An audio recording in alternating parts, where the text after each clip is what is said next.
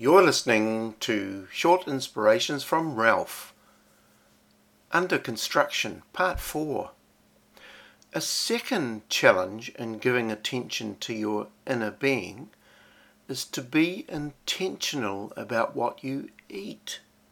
You are what you eat. I heard a physical trainer say recently that diet is not rocket science you can put all foods into two categories, good and bad. So we have a plate of broccoli, and then we have a deep fried Mars bar. One is good and one is not so good for you. If you want to, you can take some of the Mars bar stuff and fill your body with lard and grease and fat and raise your cholesterol and do damage to your heart but it's nice to taste. You know, there's never been a civilization in history that has been more conscious of how we feed our bodies and less conscious about how we feed our souls. You are feeding the inner you all the time.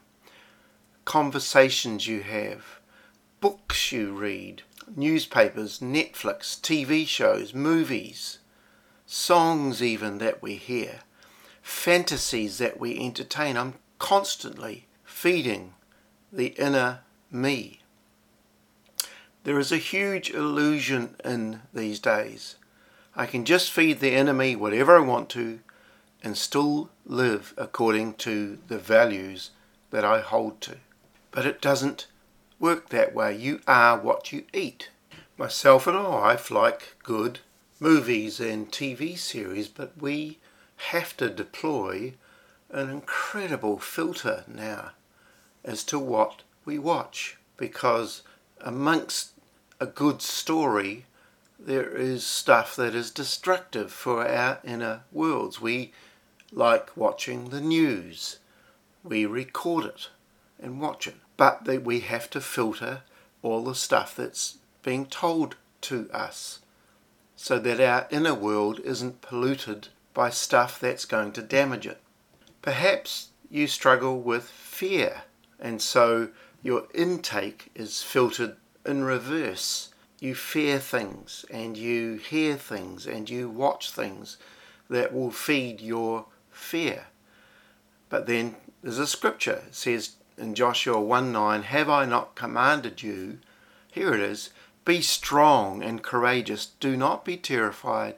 Do not be discouraged, for the Lord your God will be with you wherever you go. Immediately, in reading a scripture like that, we've switched out the rubbish that can come into our inner world and changed it to incredibly encouraging statements and truth from Scripture. Perhaps you have been starved of love. You've suffered rejection and don't really know what it's like to receive love. Look at this 1 John 3 1. How great is the love the Father has lavished on us that we should be called children of God. And that is what we are. The reason the world does not know us is that it did not know Him amazing stuff. So, what we're saying with this food intake thing is to create not only filters of stuff that will damage you on the inside, even if it looks good or sounds good, but to actually intake into your system stuff that will encourage you, strengthen you, and grow you. Under construction, we call this you allow the hand of God through those mediums to build your life. Be very careful when you're listening or watching on YouTube or some of these places where you see great sermons that you're not always listening to people who are always against something. And I've, that's something I would tell a church congregation.